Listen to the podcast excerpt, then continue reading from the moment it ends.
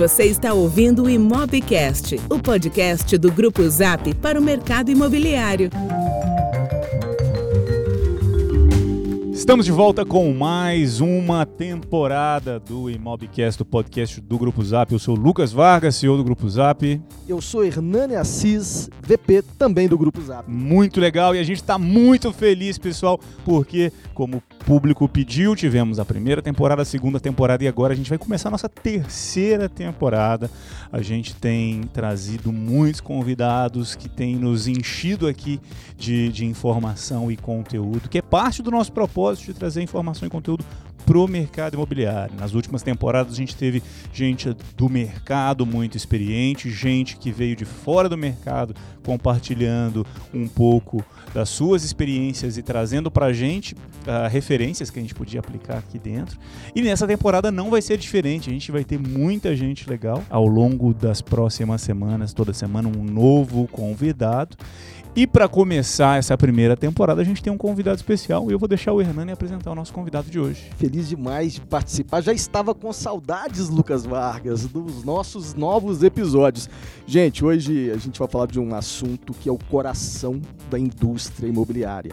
E o coração chama-se crédito. Crédito. Sem crédito, nada funciona. Não temos exuberância novamente não temos mais transações imobiliárias, não teríamos abundância de comissões, né, Lucas? E a gente, nesse ecossistema, não faria né, a diferença na vida das famílias brasileiras com déficit habitacional cada vez maior. Então, o crédito é um assunto extremamente importante. A gente que acabou de sair recentemente do Conecta Imob e tivemos no stand do Grupo Zap muitas pessoas, muitas, Lucas, questionando sobre a nossa estrutura de crédito imobiliário aqui dentro do Grupo Zap.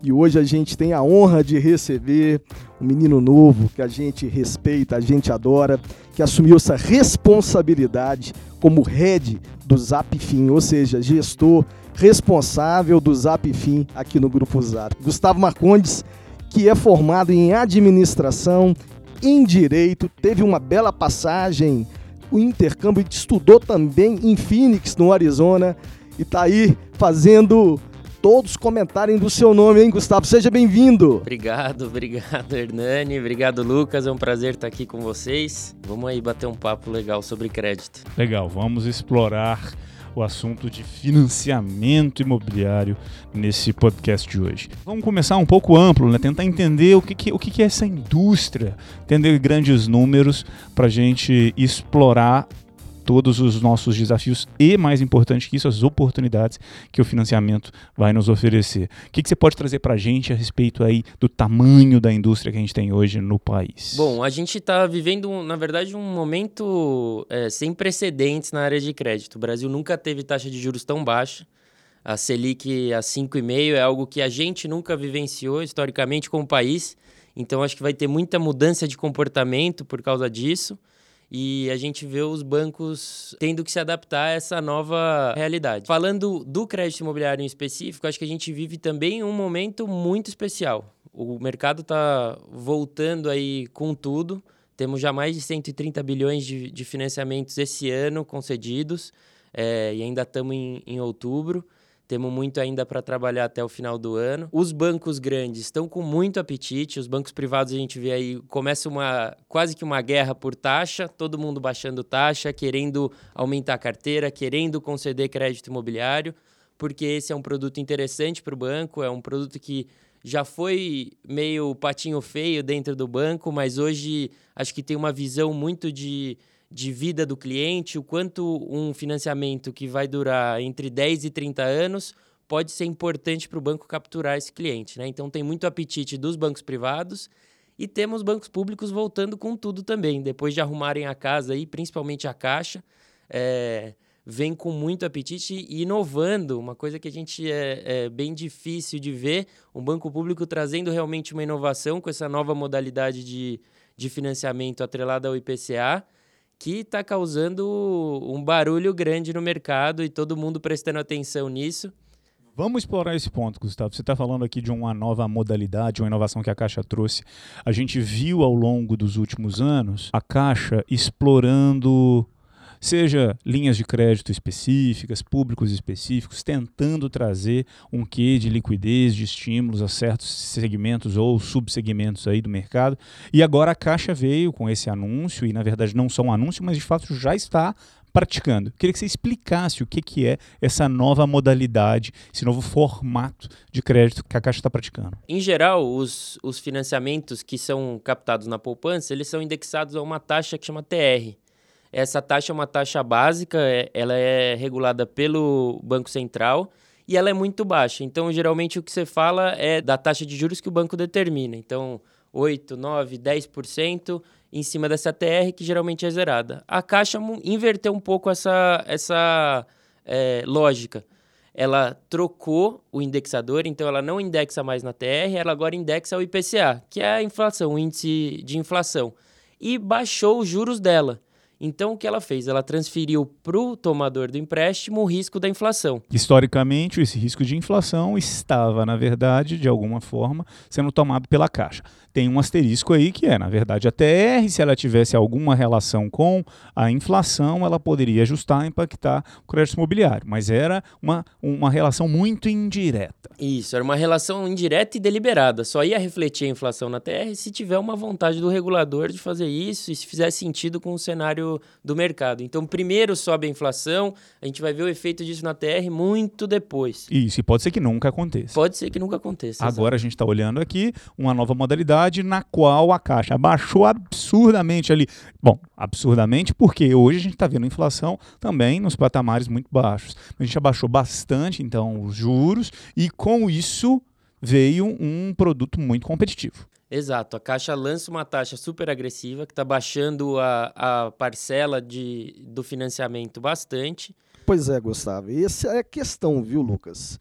Porque o papel do corretor de imóveis, né, do broker, do dono lá da imobiliária, é oferecer e ajudar aquele comprador do imóvel que vai provavelmente tomar um crédito por 30 anos a ter uma decisão imediata que aposta na manutenção da taxa de inflação reduzida. Na sua visão e aposta, Gustavo, você acredita que de fato essa é a melhor e mais segura forma de indexação para o tomador de crédito, ou seja, para o comprador do imóvel? Olha, mais segura com certeza não é, porque se olhar individualmente para o tomador, se você atrela o, a despesa dele, que é o, o pagamento da parcela, ao, à inflação, e o salário dele não está é, atrelado à inflação, se a gente entrar num cenário de descasamento. Vamos, vamos explorar aqui para ver, o, o, o, em termos práticos, o que poderia ser esse impacto. Hoje, quanto é que está, um, se a gente fosse pegar agora uh, esse produto, qual seria a taxa de juros efetiva para o tomador do crédito? A taxa de juros efetiva no produto tradicional vai estar entre 8,5% e 9% hoje, com seguro, com tudo que tem que ter dentro da ao ano. Né? E a inflação a gente está falando de algo na casa dos 4, 4, 3,5%, 4% hoje em dia. A gente teve há uns 3 anos atrás um pico de inflação. Sim. E bateu em em 10, 10%. 10, 12. Se a gente chegar numa inflação desse patamar nos próximos em algum momento, alguém que tomou um crédito de, vamos dizer, 20 anos, em algum momento de hoje, pelos próximos 20 anos, de bater aí nesse patamar, qual que seria o impacto na taxa, nessa taxa de juros desse produto? O impacto vai ser sempre, ele vai, o que a Caixa fez, ela travou a, a, a margem dela acima da inflação. Então ela vai de 2,95 a 4,95, se eu não me engano, além da inflação. Então, digamos que a gente vá, o, hoje ele está contratando a uma taxa de vai 4 mais 3, 7%. Se a inflação for para 10, essa taxa vira 13, 14, 15%. Então, o que a gente está acostumado nesse produto de crédito imobiliário, que são parcelas previsíveis, eu sei o que, que vai acontecer, eu olho para os 30 anos e vejo, em geral, é, a minha parcela baixando até o final, o comprometimento de renda baixando até o final, é um cenário que você não pode prever o que, que vai acontecer. Ainda mais num país como o nosso, que tem um histórico de inflação descontrolada e que é, não precisa de muito para a gente desregular essa, essa balança. Sim, a beleza do, do modelo da tabela SAC, né, da amortização constante, é isso que você está falando.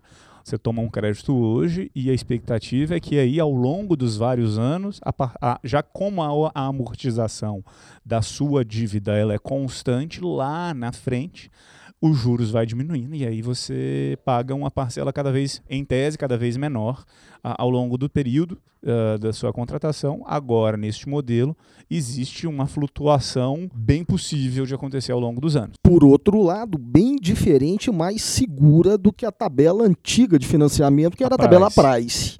Né, onde os juros compostos deixavam a parcela extremamente sobrecarregada no início das parcelas iniciais né, do pagamento e, e, de fato, eh, naquela época ainda tínhamos escassez do crédito. Algumas operações hoje ainda de home equity utiliza, né, Lucas? Mas não deixa. A melhor coisa do mundo é ter opção, né? Eu acho que cada um com as suas apostas. Uh, uma coisa que eu, eu, vi, li, Gustavo, talvez você possa nos ajudar, é uma, um dos pontos que faz com que a Caixa tenha aposta nesse novo modelo está em referência à antecipação e quitação do financiamento num prazo muito mais curto de tempo do que o prazo é, tomado pelo crédito. Qual que é a média hoje no Brasil de quitação integral antecipada? São quantos anos, é, em média, uh, o brasileiro ele vai lá, toma o crédito por 30 anos e ele antecipa? Hoje, em geral, quem paga antes paga em torno de 10 anos é, depois da, da, tomada de crédito. Que ainda assim é, uma, é um, é um período bem longo e eu duvido aqui a gente ir na Faria Lima falar com um economista que ele vai prever bater a inflação daqui 10 anos e vai conseguir com segurança falar qual que vai ser nesse período. Olhando a média e o comportamento de quem toma empréstimo, isso ainda é um período com pouca previsibilidade de inflação.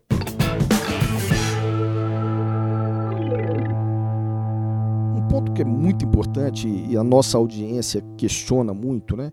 É, está muito associado à segurança do funding para fomentar não novamente a construção civil através do plano empresário, mas também para deliberar e colocar esses mais previstos mais de 150 milhões, é, bilhões de reais em crédito imobiliário nesse ano, que pode ser que ultrapasse 2014, que foi o maior ano de concessão de crédito aqui no Brasil. A, a, a questão é: tem funding para fomentar? A gente está seguro hoje no Brasil para essa oferta, essa abundância de crédito? Porque a gente escuta tanto falar sobre saque de poupança, né? É, e eu fico um pouco preocupado e, e, faz sentido a gente ouvir um pouquinho da sua visão. A gente lê mente aqui, o Lucas e eu, a gente lê as mentes, a gente sabe que a audiência tem essa preocupação também.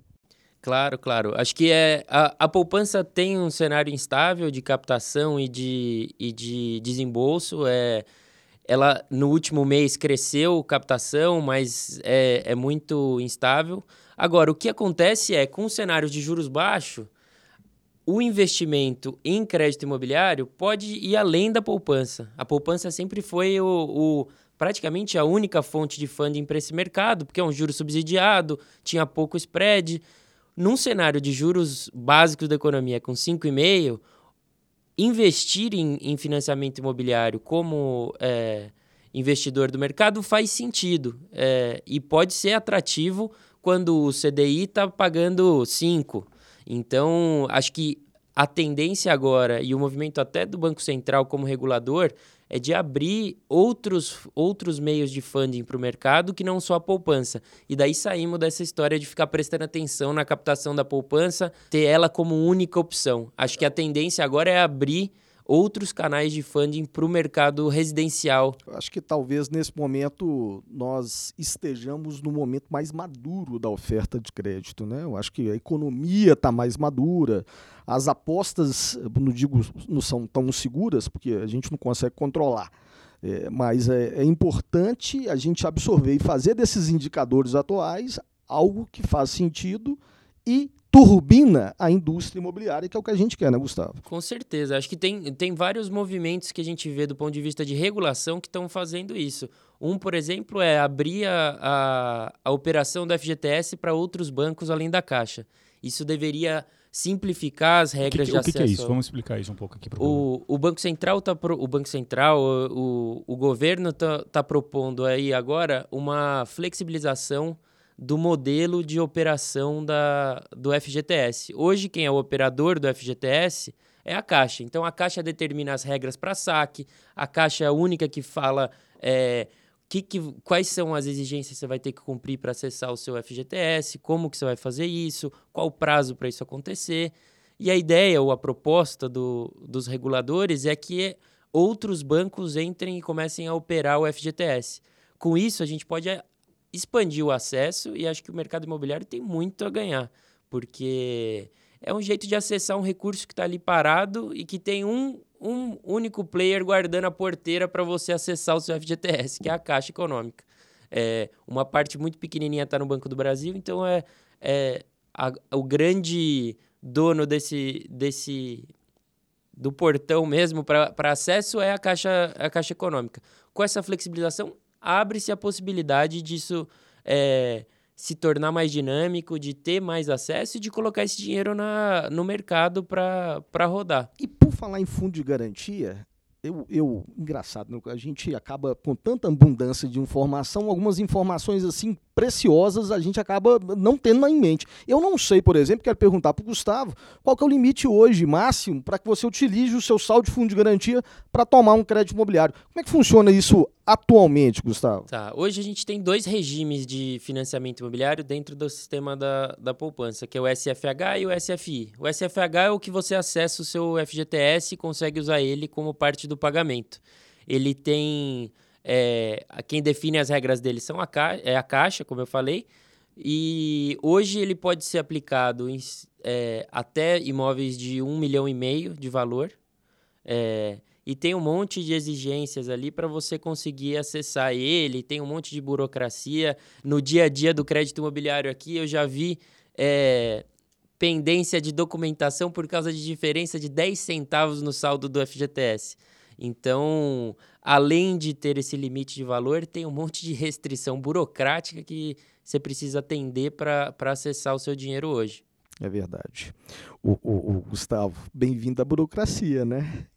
É o fato que a gente não consegue transpor.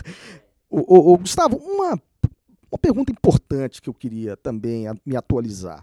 É, o range continua do financiamento máximo em 90%. Isso hoje é uma commodity em todos os bancos, incluindo os públicos também, ou tem banco financiando mais e outros menos? Em geral, para é, aquisição no mercado secundário, os bancos travam em 80% do valor do imóvel. É, os, os, os, os maiores bancos trabalham com 80% para o imóvel usado. Em ocasiões especiais, por exemplo, lançamento, alguma coisa que eles financiaram a obra, eles jogam isso para 90%, mas são alguns casos mais específicos. Em geral, o, o LTV, que a gente chama, né, que é a relação entre dívida e valor do imóvel, ele, ela está travada em 80%. Acho que desde 2015, 2015, né, foi quando a Caixa praticava ainda para imóveis no mercado secundário até 90%, mas com a falta de, de funding por crédito baixou naquele momento, né? Teve uma, um, um movimento brusco aí de baixar para no máximo 50% e secou aí a, a oferta de crédito e, e, agora aos poucos tem, tem recuperado. E o prazo continua? O prazo varia entre 30 e 35 anos, daí vai de banco a banco, é. Quando a gente fala hoje dessas mudanças todas que acontecem de perfil, e, aí a gente começou aqui falando, na verdade, dessa nova modalidade praticada pela Caixa, uh, tem uma, uma flutuação aí de, de, de, de share, né, de market share dos bancos na oferta de novos créditos. E, e como você falou, existe uma importância muito grande para os bancos desses clientes, dado que é um relacionamento de longo prazo que oferece aos bancos a oportunidade de oferecer novos produtos e monetizar esse cliente. É, mas ano a ano, na verdade, agora até com a frequência maior, a gente tem visto novos produtos sendo oferecidos, novas iniciativas. Nesse segundo semestre do ano, a gente viu muita coisa acontecendo, com brancos oferecendo uh, algumas parcerias para estimular aí, os seus produtos. Como que tem evoluído o share dos bancos em nível nacional, se você puder falar, uh, sejam públicos ou privados, ao longo aí dos últimos anos, meses? Sim, a gente tem um cenário histórico de que a Caixa é o grande player desse mercado, né? Até por não só por ser vinculado ao FGTS, mas por estar presente no Brasil inteiro, por ter essa vocação e esse papel dentro do que é, os governos passados sempre é, enxergaram como papel da Caixa de fomentador do mercado. Então a Caixa sempre gira ali entre 70% do mercado, alguma coisa assim. Os bancos privados, a gente tem visto uma, um movimento agora, como eu falei, de acirramento da competição. Cada ponto percentual de market share nesse mercado está sendo disputado na foice. Eles estão realmente querendo muito é, crescer nesse mercado. A gente já teve anos em que o, o Bradesco foi muito forte. É, o Santander veio a, a, ano passado, esse ano, com uma, com uma emissão forte também, entrando agressivo. A gente viu eles baixando taxa e tudo mais. E o Itaú também é, é muito forte. Esses três têm uma carteira é, parecida em tamanho e têm emitido algo. Estão é, brigando ali para ser líder no mercado. Então, se um bobeia, o outro, o outro toma a liderança e. Legal. E a gente tem visto recentemente também o advento aí de novas novas alternativas, certo? Alguns bancos menores, que às vezes nem tão, não são tão pequenos assim, mas alguns novos bancos que, que querem uh, oferecer uma alternativa, seja para segmentos específicos não atendidos por esses bancos, certos perfis de clientes de, que, que, que, são rejeitados pelos, pelo, por esses bancos que você comentou. Como que tem sido essa, essa nova, esse novo movimento, essa nova oferta de produtos? Olha, com certeza isso é uma tendência muito forte no mercado. A gente está vendo uh, não só bancos, mas o que a gente chama de fintechs, essas empresas de, que misturam tecnologia e, e finanças. É, que estão entrando muito forte. Acho que o mercado imobiliário é, é o próximo passo para essas empresas. A gente tem um cenário em que os bancos fazem uma análise de crédito e para ser aqui é, bem coloquial, eles gostam de pegar o cliente bom, que não vai dar, não vai dar problema, que ele conhece, que tem o lerite, que é, tem o IR tudo direitinho, redondo. Então, o cliente que às vezes é empresário ou que é autônomo, que tem é, que tem rendas menos estáveis, acaba ficando de fora desse, desse do, do produto porque ele não consegue dar essa segurança. E acho que os players novos, menores, estão exatamente entrando para preencher esse gap. Eles estão hoje indo atrás de um cliente que é bom, só que a análise de crédito dos bancos não vai olhar para as coisas boas dele, olha para as coisas que não são tão boas. Mas se tiver restrição, ou, ou também no vocabulário coloquial, nome sujo na praça, consegue financiamento hoje, mesmo nas fintechs ou não? Olha, é, é, aí a política de crédito vai de cada um, mas em geral, quando alguém tem alguma restrição, seja é, protesto no Serasa, seja algum incidente lá atrás, ou está com a renda comprometida já com outro é, financiamento, pode até nem ter dado, de, dado perdido nenhum pagamento, mas está com uma parte muito grande da renda comprometida, essa pessoa não vai ter acesso a, ao crédito imobiliário, seja num banco grande, seja numa fintech.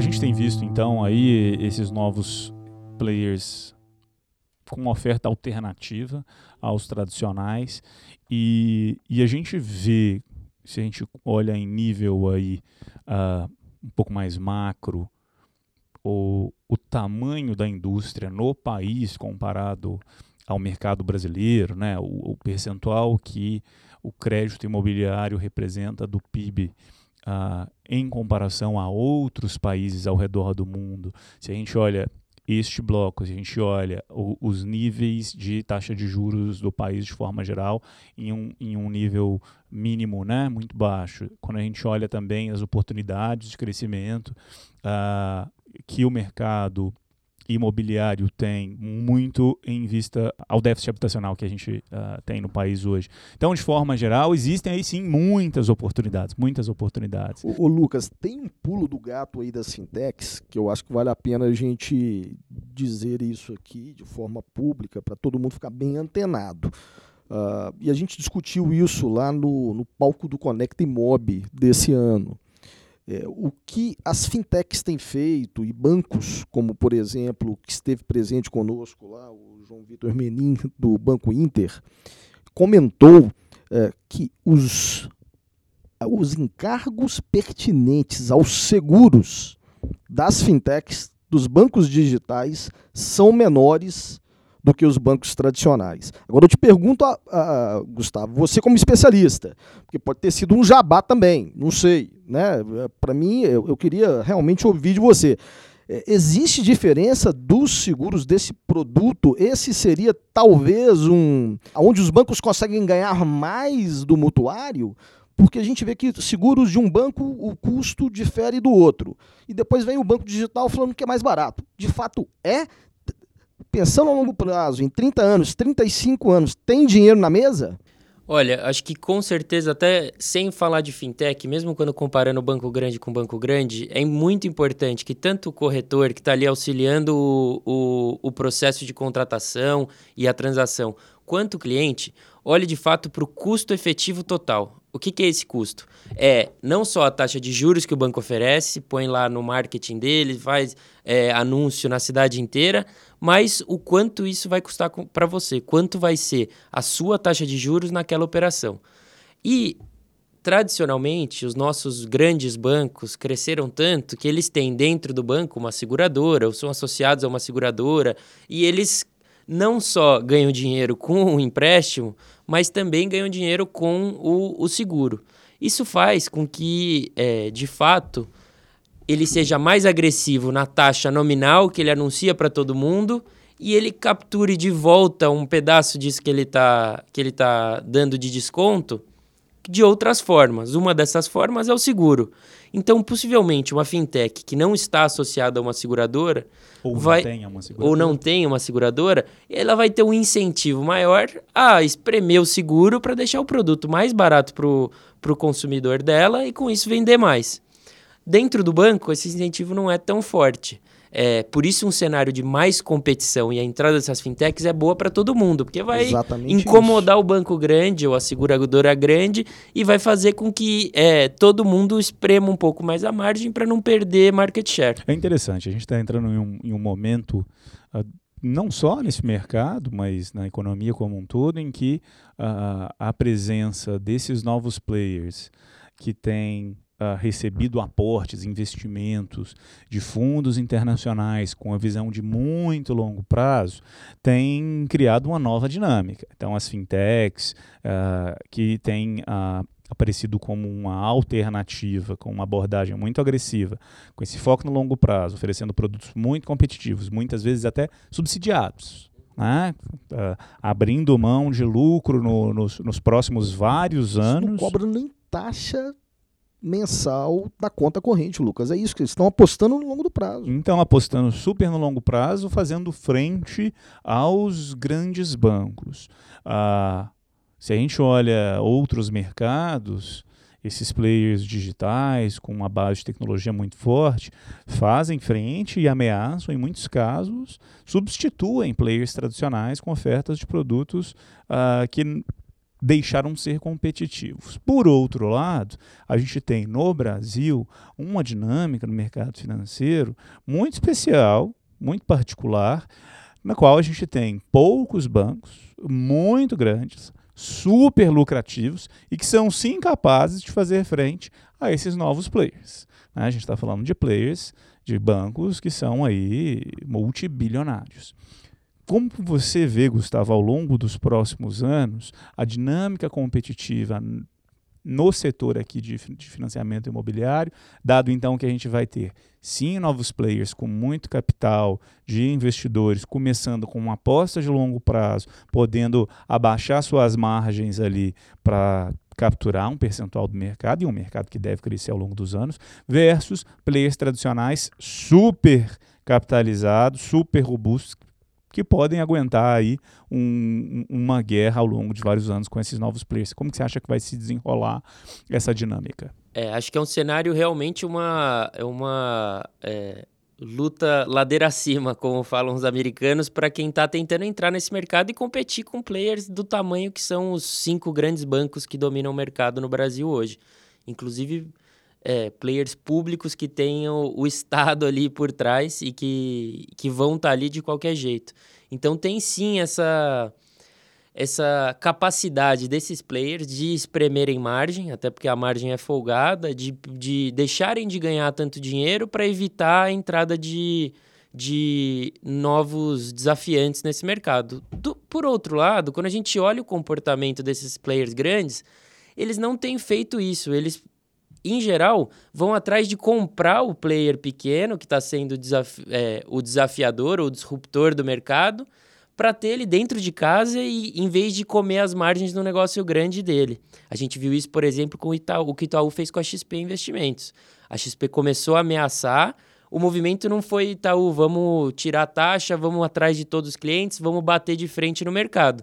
Vamos por trás tentar comprar e trazer isso aqui para dentro de casa para ganhar dos dois lados.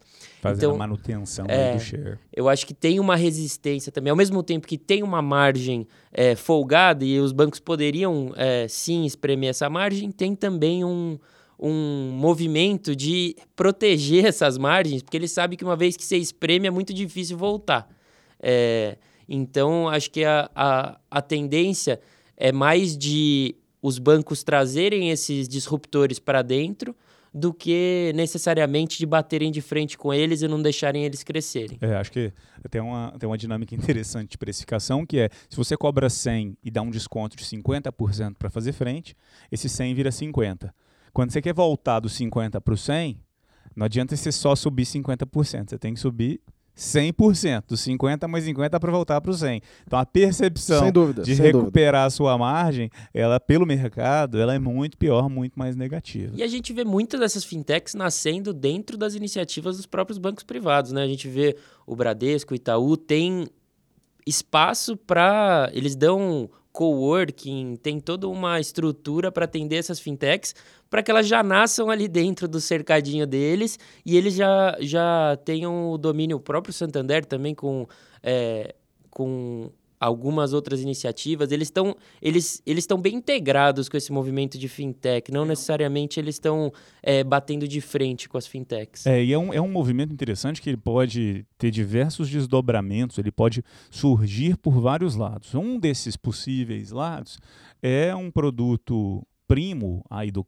financiamento imobiliário, que é o crédito com imóvel em garantia muito conhecido, talvez não tão conhecido, mas com um nome que a gente herda aí dos americanos, que é o home equity. Que é o refinanciamento do imóvel. Que né? é o né, refinanciamento do imóvel. E essa, este produto uh, tem sido, pela facilidade em, em relação, quando comparado ao crédito imobiliário, ele tem sido explorado por mais players e tem se tornado muitas vezes uma alternativa e muita gente diz que aqueles que estão aprendendo com a oferta desse produto em breve podem ser mais aí um, um, um grupo de concorrentes que podem surgir tem sido um produto que tem ganhado tração. Com certeza, tem já players com ofertas relevantes, players mais é, digitais ou mais é, disruptivos, com oferta relevante em home equity. O home equity é um, é um produto um pouco diferente que tem uma margem um pouco maior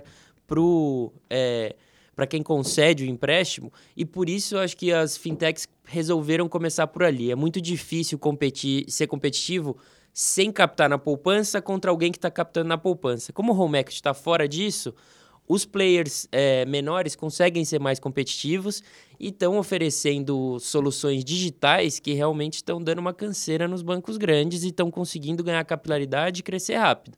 O Lucas comentou, Gustavo, que alguns desses bancos digitais e fintechs têm recebido aportes internacionais com apostas de um retorno sobre investimento no longo prazo.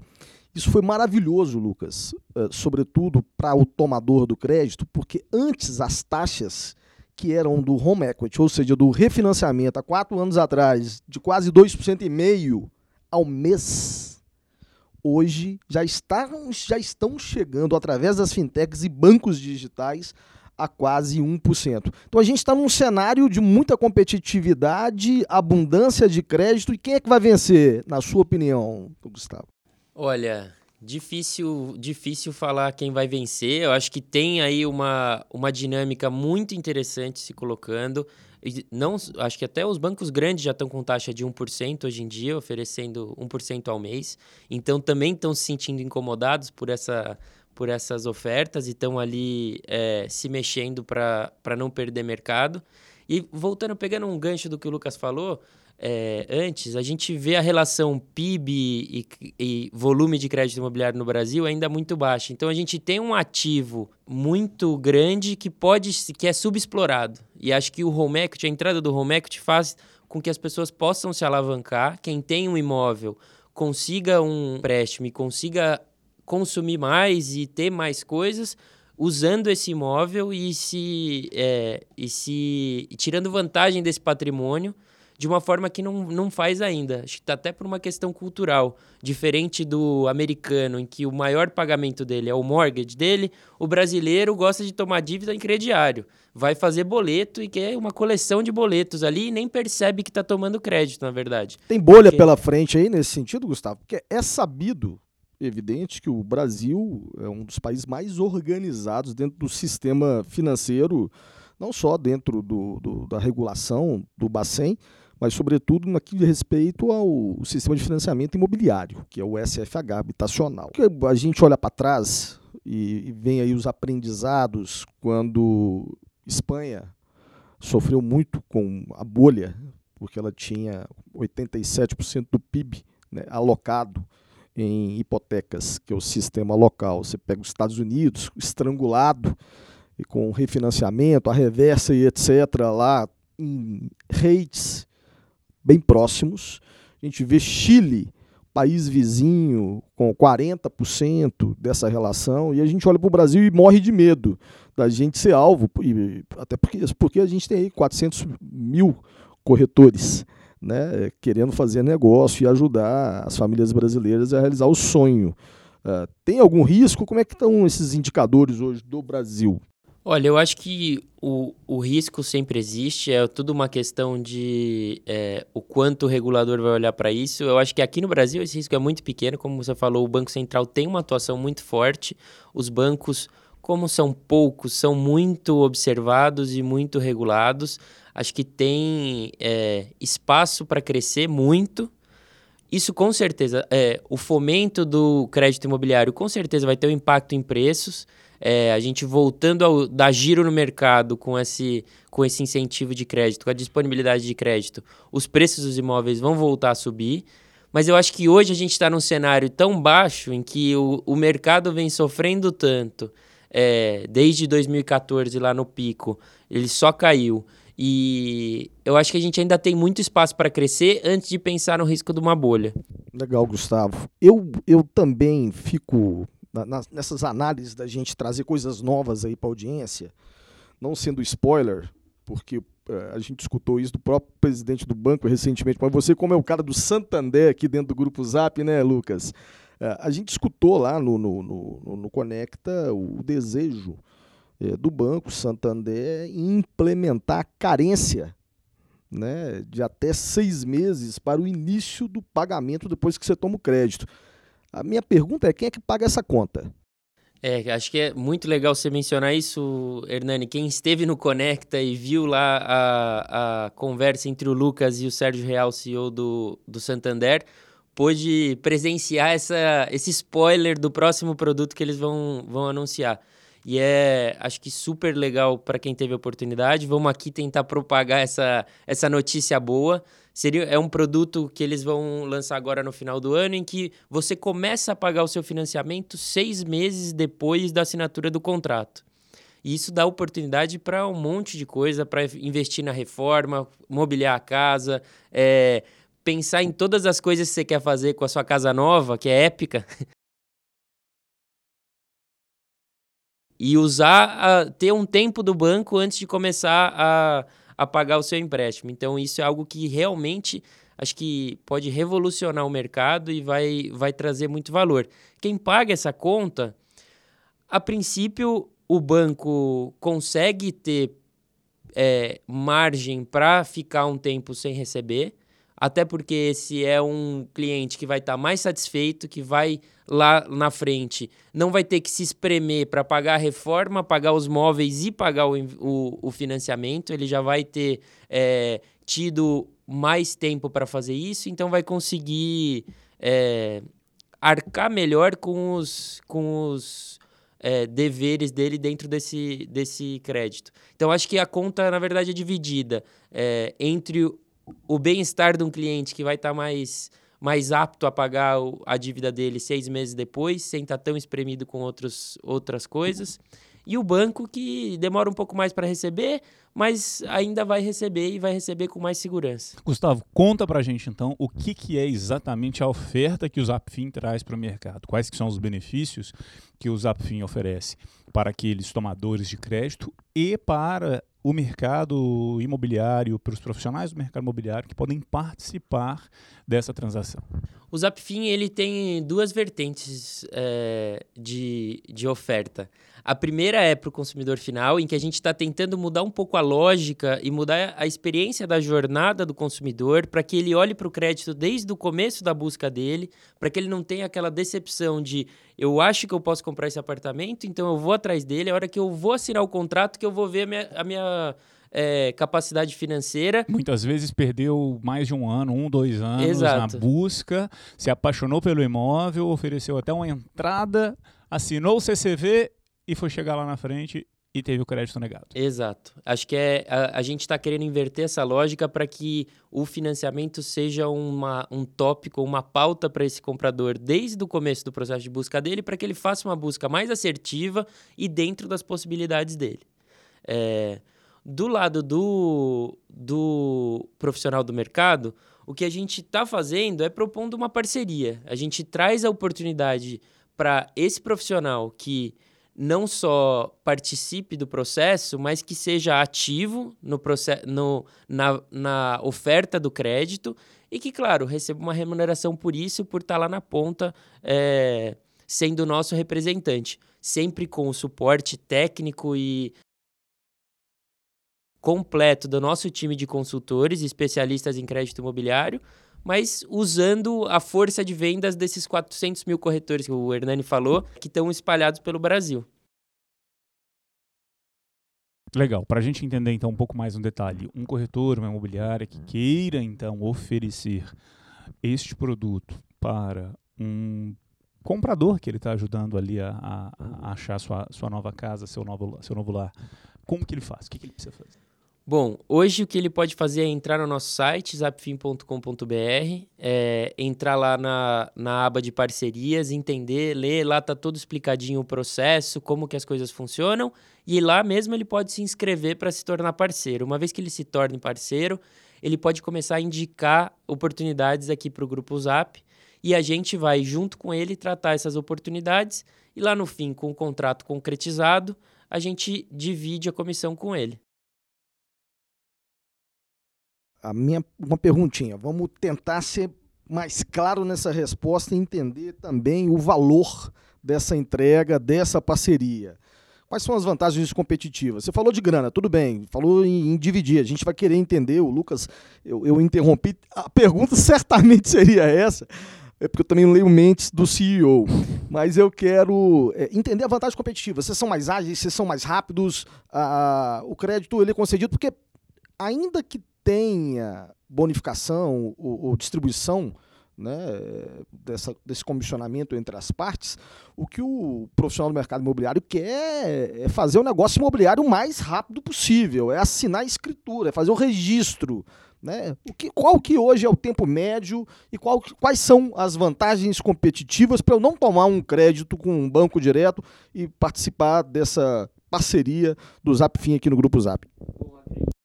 A grande vantagem é que a gente tem acesso a um sistema do banco que é de contratação totalmente digital. Isso dá visibilidade do processo por completo. O crédito imobiliário deixa de ser aquela caixa preta em que o, o, o corretor ajuda a montar a pasta, dá na mão do correspondente bancário que visitou ele lá na agência dele e não vê nunca mais. Só fica sabendo dos problemas que vão acontecendo ao longo do caminho.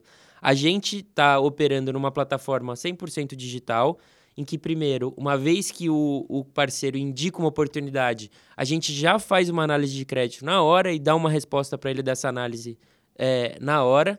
Segundo passo, durante a contratação, uma vez aprovado o crédito, durante a contratação, tanto o cliente quanto o parceiro têm visibilidade total dessa do progresso desse processo, em que pé está e quanto tempo falta para a gente terminar. Por onde que é, ele tem acesso a essa a informação? Ele vai ter acesso é, através da nossa, da nossa equipe, que vai estar em contato com ele, e o cliente dele vai conseguir logar no sistema do banco e ver. O, ele tem a mesma visão que a gente tem como operador.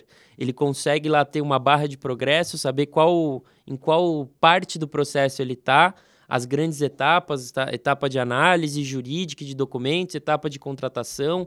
Tudo isso está tudo é, disponível para ele através do, do sistema do banco. Legal. Então, eu acho que a, a, minha pergunta era ao redor de qual que é o valor, qual que é o benefício né, que os corretores que, que, que, imobiliárias, os profissionais que, que participarem do programa acabam tendo. Por que, que ele deveria trabalhar com o Zapfin e não com outras alternativas, indo direto ao banco. E me parece que os pontos que você está trazendo aqui têm, um, muito mais transparência, de certa forma, dois, mais agilidade, e três, tem o benefício financeiro. Exatamente. São esses três os benefícios para o profissional do mercado que quer ser nosso parceiro e quer fazer negócio juntos. Muito legal.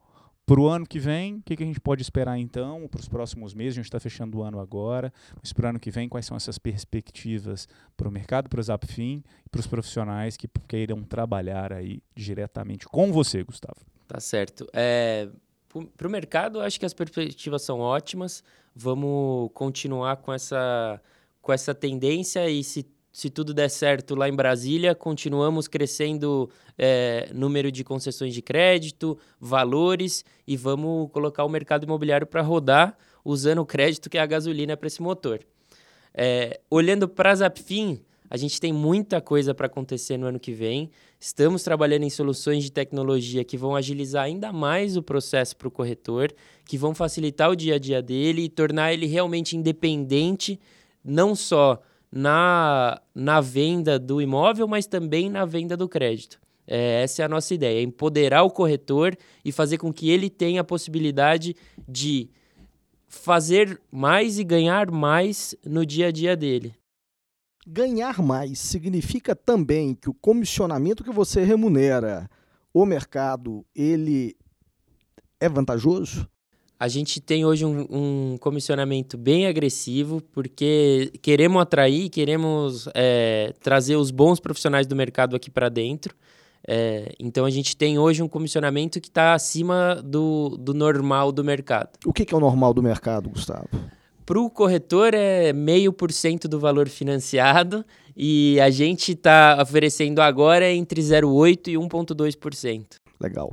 Gustavo, eu quero primeiro parabenizar pelo trabalho que você tem feito aqui dentro da nossa companhia.